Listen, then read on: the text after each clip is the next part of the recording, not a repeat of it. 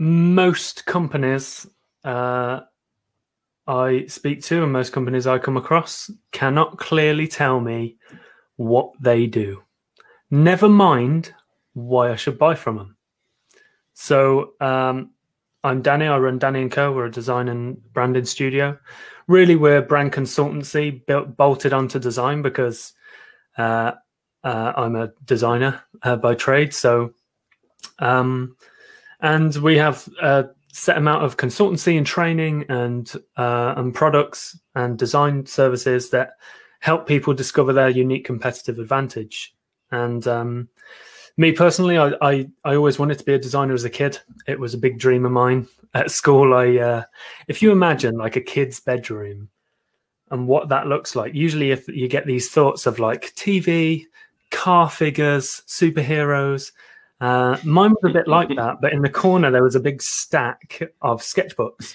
Um, you could literally fill a Range Rover with them. um, and that was kind of my life. It's is what I wanted to do. I was really into Japanese animated films. Um, and when I say that, most people get this vision of like Pokemon and stuff like that. And, uh, but there's a whole set of subgenres underneath the Japanese animated uh, films. So, uh, so there was a, a, big studio in in Japan called Studio Ghibli that I follow um, like a like a fanboy. So I was very interested in that. and that was kind of the dream. When I left school, I wanted to go, I wanted to move to Japan and either work for Nintendo or Studio Ghibli, and uh, and wanted to draw and animate and create characters. I was very into fantasy, and uh, my computer game list from being a kid, amongst many other things, were uh, games like Final Fantasy and Zelda and the role playing stuff. So I was very interested in all of that, and and I put a lot of the creativity that I use now down to the the kind of fantasy elements that I had as a kid. Yeah but because create the creative industry that there's not much support or encouragement or there wasn't back then now we kind of we have things like pop idol and x factor and these talent shows where you can go and show your talent and get the opportunity yeah. to have the encouragement but back then we didn't have that so um so i just kind of went in whatever direction i was pushed in which was to go and get a job and um not to bore you with such a long story but uh, the short version is I ended up in financial services for 12 years. Um, as a medical insurance account manager, then advisor, then I was asked to go and start a department for a broker, which brought me down to the Cotswolds where I am now. Um, and uh, and then eventually, me and an old colleague set up our own broker, which was great. You know, it was like it, it, was. Uh, I think back now to these, you know, these films like uh, you know the coffees for closers film. Yeah. I forget what it's called now. A Glengarry Glen Ross and like Wolf of Wall Street. We used to watch yeah. that and think, oh my god, we were we were so close to that. We it was like sales calls every day, trying to sell insurance and mortgages and uh, barbecues and beers in the afternoon, going to the gym, and it was like it was a bit of a. Um, it was the first time we really took a big step in business and, and tried to yeah. do things in big ways so yeah, we had all these fancy ideas and um, mm-hmm. things that we wanted to do. But anyway, time went on, and we grew from medical insurance to protection to mortgages, and both got qualified. And then uh, I ran a mortgage and, uh, mortgage and insurance broker for a couple of years after that on my own. Um, and one of the biggest things that I found in the mortgage industry was that it was so old fashioned. And I was really into technology and design and branding and and I was watching all these new banks come about, like Monzo, uh, that were called Mondo at the time, and Atom, and um, speaking to these really interesting people. Um, and I was like, why? Why am I traveling for three hours to see a client, uh, spending an hour with them, for them only to put through an application and it fail, and we have to start again? And at this point, I'm still not being paid. Why am I doing this when we could just do this online? So, um, uh, to fast forward a little bit, I ended up creating a, pro- a proof of concept called Morgie, uh, which was an online mor- broker mortgage application. Um, and I sold the intellectual property to a company in London and took on a big project to build, essentially build it for them. Yeah. Um, uh, at this point, you're probably thinking, so where does design come into this? where does branding come into this? But um, that project was the big turning point in my career. Um, it was the point where uh, I realized that I'd been chasing money for so long, I forgot what I really wanted to do. And in the process, was meeting people that were living a dream, like yeah. These creative people that were in like UI design and marketing, and these really creative people. And I, and I started to think, like, how do you how do you get there? Like, how did you get to that point? Um, and truth is, the whole purpose of me um, working with this company in London was that they were going to bid for a government contract worth like three and a half billion quid, which they ended up winning. Um, I wasn't on commission, by the way. Unfortunately, I should have been. Um, but from that, uh, I really started to um, have a bit of burnout, a bit of breakdown. Didn't like uh, turning up to London every day for 18 hours a day um, for three, four days a week. Yeah. Uh, and it really took its toll on me. So uh, I decided that was it. I was done. And I didn't know what I was going to do. I still didn't know I was going to do anything in design. Um, and I went home and wallowed in self pity for a few months and tried to figure it out, really, tried to figure out what I wanted to do. Um, I've been with my wife that whole time, the whole 12 years. Um, uh, so she knows when I first met her, I went through the Prince's Trust to set up a design and print company. So she knows that I wanted to do yeah. something like that. I even owned a tattoo shop for two years in Birmingham. So I, I always kind of tried to keep my hand in the creative stuff, but there was never that. Uh, going back to like the encouragement support thing, there was never that like, yeah, go for it, or yeah. um, like there's a business there for you. Um, so I just didn't do it. And then one day, when I was at my lowest, really, my wife just said, "Why don't why don't you just get paid for design?" And it was almost like I had forgotten about it, and it triggered something in my head. Yeah. Um. So yeah, I picked up the tools and got to work, and um, yeah, that's that was kind of the start of where I am now, and that was only a few years ago. So it's been quite quite a journey then through through everything.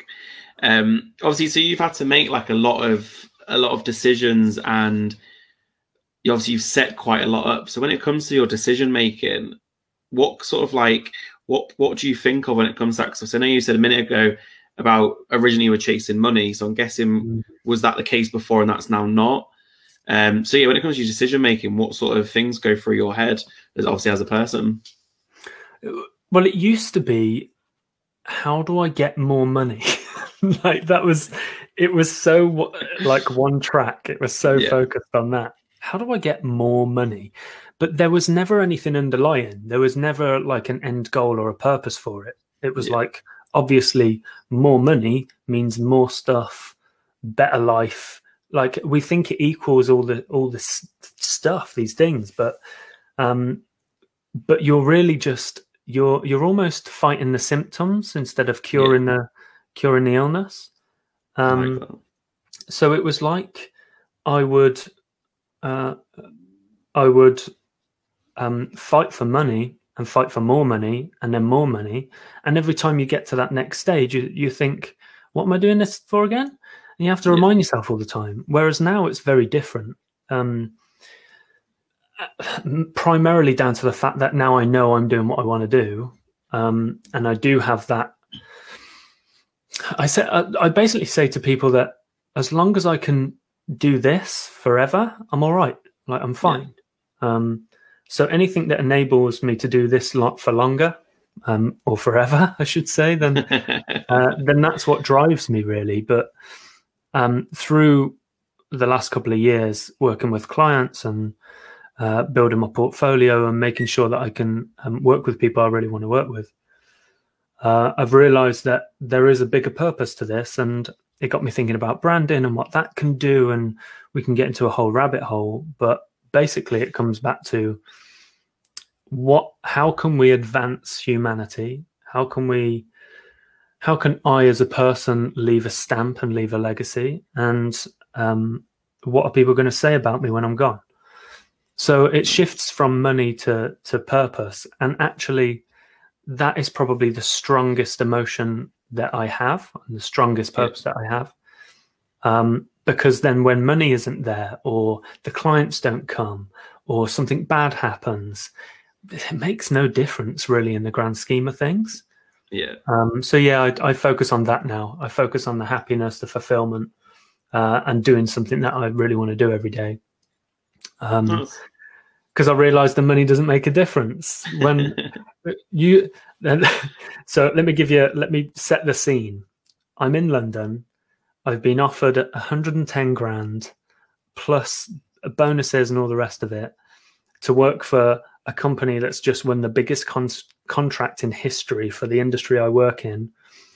You try going home and telling your wife that you're not taking that and hmm. our life is not going to change anymore and it's just because you don't like the people like, that's a hard that's a really hard discussion to have um, definitely through that journey so yeah yeah i think once you once you remove money from stuff it changes everything because i know a lot of people when i'm like what are your goals in life they're like well i want to be comfortable with money i want to be happy with money and my first question is well what what does that look like because surely once you're comfortable with money you end up spending more money and then you're not comfortable. So it's going to keep doing this.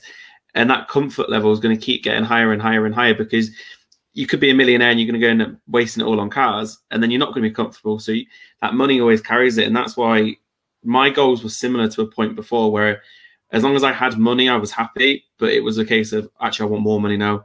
I want to go and buy that. I want to go on that holiday. I want to do this. But as soon as, similar to you, as soon as you changed, as soon as I changed it to my happiness, my family's happiness and like having a purpose, everything suddenly changed. And then suddenly you're not chasing money. Um, and also going back to the fact of you turning down that bit, obviously the biggest contract, because of it didn't seem right to you. That's a big thing for me as well that I want to get across to people is that not every but not everything is as perfect as it seems. And especially in business, not every client is an ideal client. Um, mm-hmm. I've said this a couple of times before where like you could have a client and they can offer you a little bit more money than normal, say, but if it's going to be a drainer, if it's going to be negative, you, might even spend more hours on it than you should be. They're going to be a bit of a pain. It's not going to be. It's not going to be that fulfilling thing. But obviously, if you're chasing money, you're just going to see that bank sign and go, "Yeah, let's take it." Whereas if you're not thinking about yourself, your team, and everything else, then yeah, it changes a lot. Mm. Um, so yeah, so obviously, I know we spoke a little bit before. So as a team, have you now got a team? or are you looking to carry on growing a team?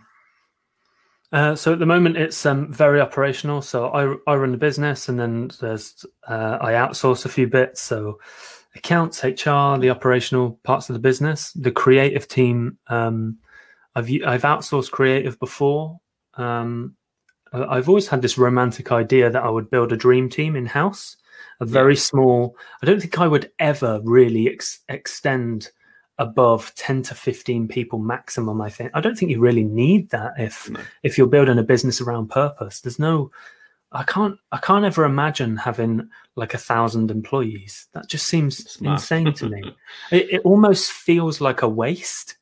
Mm. like the production level or the productivity level of a business um, from my experience and from when i speak to clients like goes like this when you have like between five and 10 employees, and then slowly just trickles down as you get bigger and bigger. Like the profit gets less, the hassle gets more, you end up being a firefighter. And I, I, don't really want that out of the business. It's not a fulfilling thing for me. So um, I just want to do the best work we can with the best clients we, we can, and the best, the clients that we want to deal with.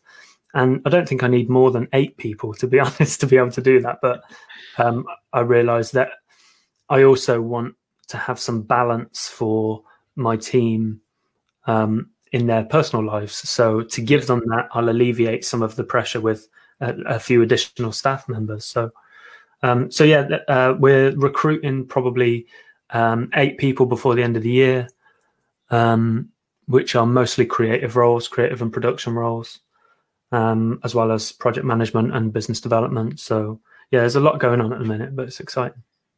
So if we have another chat in like six months' time, things could look very different, and very different. you could have that buzzing team. But yeah, I agree with like a, a smaller team. I've only got a small team now, and I've managed smaller teams before. And for me, I like to have, I like to know what's going on with people. I know I like to know them as well. And mm. I'm the same as you. If I had 100 employees, I wouldn't be able to remember everybody. I go back to school, and the fact is, like, I don't know everybody in my, I couldn't remember everybody in my year. Um, whereas being an employee, I want to know each person, and it's the whole. Actually, do you know what? If you're not feeling 100% today, take that day off. Whereas if you've got a massive company, that's where like these bubbles start to happen and people start to be unhappy but you don't know about it because you're you're having to deal with the other 999 members of staff yeah yeah exactly yeah. it's about that that personal connection and you know there's uh, i hate the phrase it's like you know when people say it, oh, it's just business i hate that yeah. phrase more than yeah. anything like nothing is just business everything is personal like we're because because we're emotionally bought into the business uh, until you get to a certain stage, obviously. But you're you're emotionally bought into the business till you get till you get too big to give a crap I mean, anymore. Yeah. Um, so everything is personal up until then. So I will always run an, uh, a a a business around family and and you know values, personal values, and and people because I wanted it for myself. Essentially, the only reason I'm hiring people is because I want to give to other people what I didn't really get. I never had that yeah. encouragement. And if that means that I hire a project manager that wants to be an artist, and while she's been a pro- he or she has been a project manager um, for us, she works on her art and ends up selling some pieces and makes that a career. Then amazing! Like that, what yeah. an amazing thing to do. So yeah, if I can build that infrastructure for people to have what I I never had, I'd be really happy. That's a really fulfilling thing for me, and and that's why I do a lot of work with universities and colleges and yeah. uh, education, especially with creative students, because uh, we just don't get it. There's uh, there's been a few times where you know you get added to lists. Um, you know, like these. Uh, uh so I, I was added to like a 42 under 42 Business Insider list, and I was like, designers just don't get this kind of recognition. it doesn't happen. Um, yeah. You know, so it's amazing. It's an amazing thing to do, and just so I can show that to other people and say it can be done is really important for me. I like that a lot. Um, so obviously, with you going through these different paths, um, obviously a big focus of the audience who are listening, like obviously watching, is is obviously a younger audience, and it's about getting through and decision making, and just sort of genuinely motivating people. So a big thing that we've had on the other ones that I've obviously done is that is over is showing that everybody makes mistakes. And obviously a big thing that I believe in is that everybody makes mistakes. And if you're not making mistakes, you're probably not learning as much. Whereas little mistakes are absolutely fine because you learn from them, you become better as a mm-hmm. person, the business becomes better, whatever which way it is. So in your in your journey, whether that's right back obviously the 12 years ago or recently in your newest business, is there been a mistake that stood out for you that you really learned from and actually potentially even changed the path of what you ended up doing? Yes. And it's what I've already spoken about really. It's chasing money without purpose. There's there's absolute I am 100% confident that if you are chasing money, you will never be fulfilled in your work yep. and you will never do something that you love and the reason for that is that the you, you can't just chase money. There's uh, there, there's going to be a point where like you, you have to decide what's enough. There's yeah. so many there's so many people out there that because it's very public now how successful people are, and you have personal brands and influences, and just the way that the market has has developed over the last decade it's really, really easy for us to see that as, oh, it's, you know, I, I just want to earn a million pound or I just want to get a million dollars. Like, what? Why? No, who needs yeah. a million quid? Like, and then, then what happens? Like, what happens at that point? Yeah. Because if you want a million, if you, it's pretty like it's pretty in the grand scheme of things uh, like some people will take this the wrong way, but in the grand scheme of things, money is so easy. Like it's it's so easy to go and get money. like if you want some money, you just go get it. You sell stuff, you uh, offer yeah. a service, you do something. All you have to do is go and ask someone. Like a really simple example of that is like go and knock on your next door neighbor's door and say, "Will you pay me twenty five pound if I make your car look like it did when you first bought it, showroom yeah. quality?" I'm pretty sure they're going to go decent. Yeah, crack on. It's. Like money is so easy when you when your head's in the right place. Yeah. Um. So, like, if you get a million quid, then what? Yeah. That is such an arbitrary like number that people pull out of the air. There's no purpose behind it. So the point I'm trying to get at is if you if you can figure out the reason for you doing what you do beyond making money, you've won the entire game. You're done. Because all you're going to do for the rest of your life is that and the money doesn't matter. Like if the economy crashed tomorrow, I'd still design stuff. Like I'd, I'd still create and I would still go to people and say, Can I create this for you? nothing would change apart from the fact that I wasn't earning as much money from it. Um, yeah. I was saying as soon as lockdown hit and everyone was kind of questioning what's going on, my immediate thing was everyone was like, I don't know what I'm going to do, and it's it was it's a terrible time, granted. But my wife was like, "What if you don't get any business?" I was like, "It's fine. I'll, I'll drive for Amazon. They're they're going to be looking for drivers forever. like, yeah. I'll drive and deliver for a living, and I will do design on the side until market picks back up again. Everyone's so romantic about running a business. Like go and earn money, like get the money out the way and then do what you love doing. But if you don't know yeah. what that is and you don't have a purpose for it, the money is just pointless. It's it's there. It's a nothingness. I do agree with that. And I know obviously during lockdown a lot of people have been have been worried and it's been a difficult time. But at the same time, for me, I um I put something I, I personally didn't think it was controversial, but I used I used the word lazy basically. So I said that if you are somebody who's been wanting time to do something, whether it's a hobby and turn it into something, you've had the opportunity over the last six months. But with that, I made it clear that I'm talking to my age people, the under 25s of the world, who have been furloughed for three months. And I tried to make it clear that, don't get wrong, there's, there's 60 odd million people in this country, so it doesn't relate to everybody. Um, and obviously, I had people commenting on it saying, "Yeah, but I'm a mum and I did this," and I was like, "Yeah, but you've you've done something for the last six months because you've you've been a parent, you've done the hardest job in the world." And it ended up becoming this whole big thing because a lot of people who were being being like affected by that post were the people who've actually sat back now and realizing, actually, you know what? I have had spare time over the last six months to do something a little bit extra.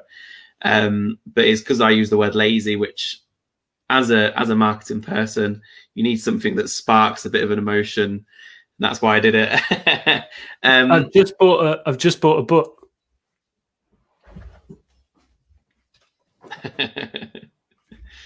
I've just bought this book, Hook Point, and that's exactly what it is. yeah you won't. You, all you got to do, you just got to do or say something to get people's attention before you kind of tell them what it is. Yeah. That's why I always, I always say that what you want to do is if if everybody agrees with you, your opinion, maybe your whatever you're saying is maybe a little bit boring or it's what everyone agrees with. If you've mm-hmm. got some people agreeing with you and some people disagreeing with you, that's where it really tests you because people are actually you've got an opinion on whether it's social media marketing, branding, whatever. If somebody's going, do you know what, I don't agree with that, and you're going, actually, do you know what? Yeah, I'm really worried now because people don't agree, disagree with me. You've clearly, it probably goes back to what you said right at the start about the fact that people don't know what they're selling and people don't know their brand.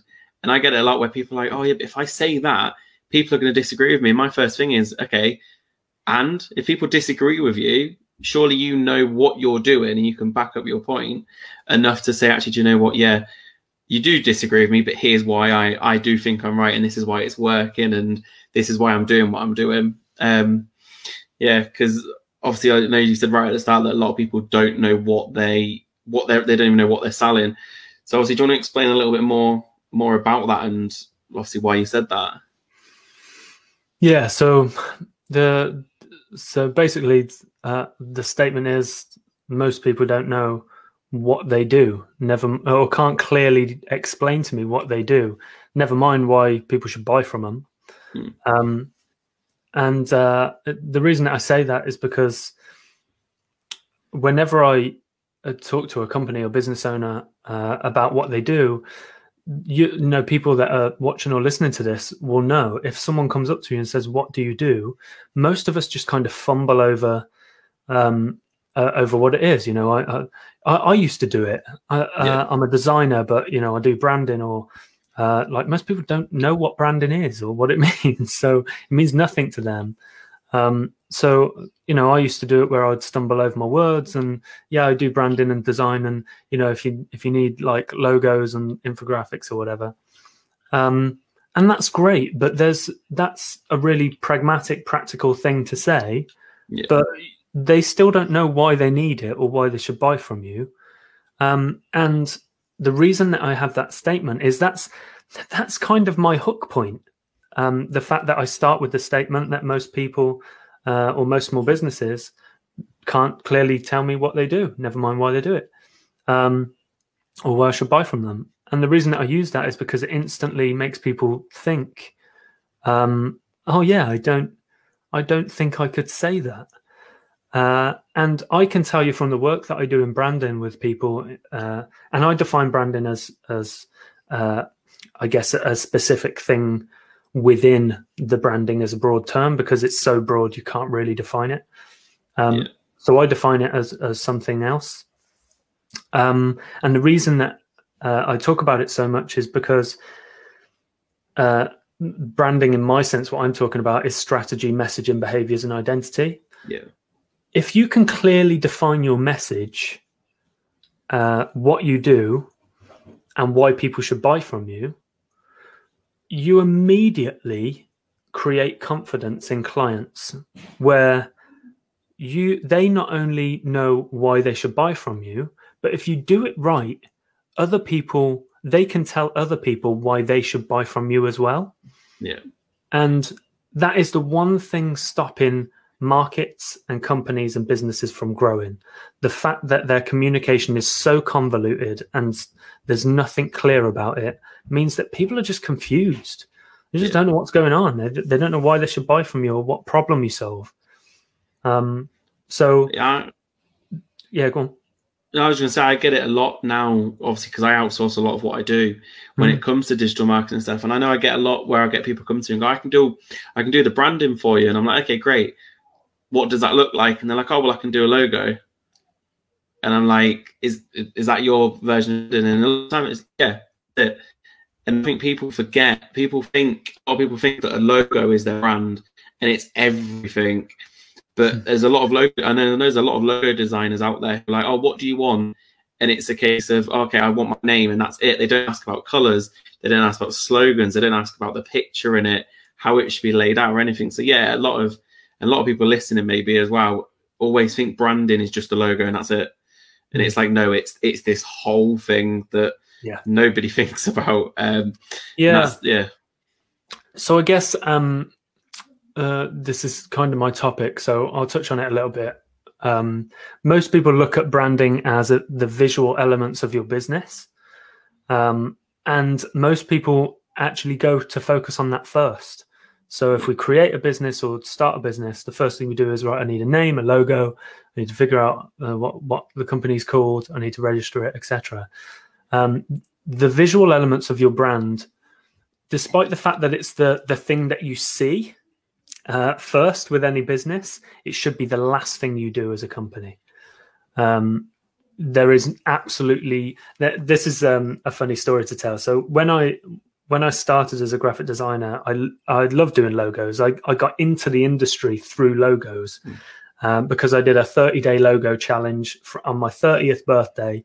I did 30 logos, one every single day for an hour, and I would uh, speed up the process or, of me doing it, Yeah. record the screen, and post it every day for 30 days. And it'd be like a 30 second video of how I designed it. And that was the start of my design career, really. Then, when I realized that I started to gain some traction, I realized I need to increase what I was charging to make it a feasible business. yeah, So I started charging people like 150 quid for a logo. And then I literally doubled the price every 60 days or so, uh, around um, for as long as I could until Yeah. people started saying no enough that I didn't have enough money to live. Um, and through doing that, I needed to start to understand how do I make this logo more valuable, which led to how do I make the the problem I'm solving um, more of a tough point to talk about, or more of something Yeah. that I need to uh, dig into. Uh, and I started, and what started happening is people were coming to me every single day saying, um, I've seen you do logos. How much is a logo? And my immediate response would be, What's the problem? And what that started to do was it started to allow me to reject 90% of the work and yeah. get paid more for all of it with the 10% that was left. And as soon as I realized that, I started to um, change the business to more of a branding consultancy and design agency because I could see that a logo isn't just a logo. And people don't come to me for a logo, they come to yeah. me for what the logo represents and what it's going to do to their business over the long term. Which and the conversation usually goes like this: How much is a logo? Okay, well, let's rewind a little bit. What's the problem? Well, and they usually say, "What do you mean? What's the problem?" Well, if you're going to redesign your logo, the face of your company, the one thing that every single person is going to see when they when they come to your your business, what kind of problem are you going to solve for them? Uh, uh, and actually, mostly it's well, I just want to make sure I look the part and make sure that. And now we start to dig into the. Okay, so there's got to be a reason you want to look the part. Are you worried about getting customers? Worried about targeting the right people? Uh, you know, th- there's a problem there somewhere. And when you really dig deep, the the quality of the questions you start to ask and get answers for determine the value of a logo really. Yeah. Um, so you know, I've gone from charging 150 quid only a year and a half ago, uh, a little bit longer, maybe two years ago, to doubling the price every 60 to 90 days, and I'm still doing it. like uh. I'm, I'm still giving it a go every 60 days or so. I'm like, I'm just going to double it and see what happens. You know, so it's and it's really allowed me to scale the business within a year far yeah. beyond what I would have imagined when I when I decided I was going to become a graphic designer, which is clearly what I'm not now. so nice, very different, but it's a very broad topic and a very deep subject that um yeah we, would need four other podcasts to go into. I was going to say we could go very deep into branding and everything, and that's that's for sure. And it's a it's a never ending and never changing thing, branding and digital marketing and social media. and That's for sure. Um, so obviously to sort of like end it, what um I always like to do this. If you could give sort of one piece of advice or a tip to everybody sort of like watching now who because obviously this will be still going this we're going out in the next couple of weeks people are in different situations obviously they're making decisions what one piece of tip and advice it might be something you've already said but what would you want to like really what message would you want to share with everybody I want to share the uh, a quote from a lady called Vivian Green, which is kind of the motto of life, really. Um, and I, and I'll kind of give it some context after. But the quote goes something like I'm not very good at memorizing these things. Something like um, life isn't about waiting for the storm to pass. It's about learning to dance in the rain. Uh, and even just saying that out loud now gives me shivers and goosebumps like yeah. everywhere because no matter what situation you're in if you can just find a way to to enjoy that part of life no matter how bad it is you'll come out the other end so much stronger and from learning so much and from building yourself so much yeah. the next ta- the next thing you have to tackle is going to be so much easier so just enjoy the journey, no matter how bad it is. All good. Um, you know, one thing I've learned is that no matter how good or bad things are, you will always have problems. They're just different kinds of problems. You know, I'm pretty sure that the richest, most famous, most successful people in the world have their problems. They're just not the kind of problems that you might have. So you've got to take the rough with the smooth, enjoy the journey, um, uh, instead of just waiting around for things to blow over. Because I promise you, I know this from having a child when I was told that we both would never have one. Uh, there's never a, the best time to do anything. You just have to go and do it. Um, so that's my bit of advice. I like that a lot, and I completely agree with it. That there's never a right time for anything. Um, there isn't. and waiting until something finishes is never the best time, and planning for that time is never the best. It's Oh, what's I've happening right now.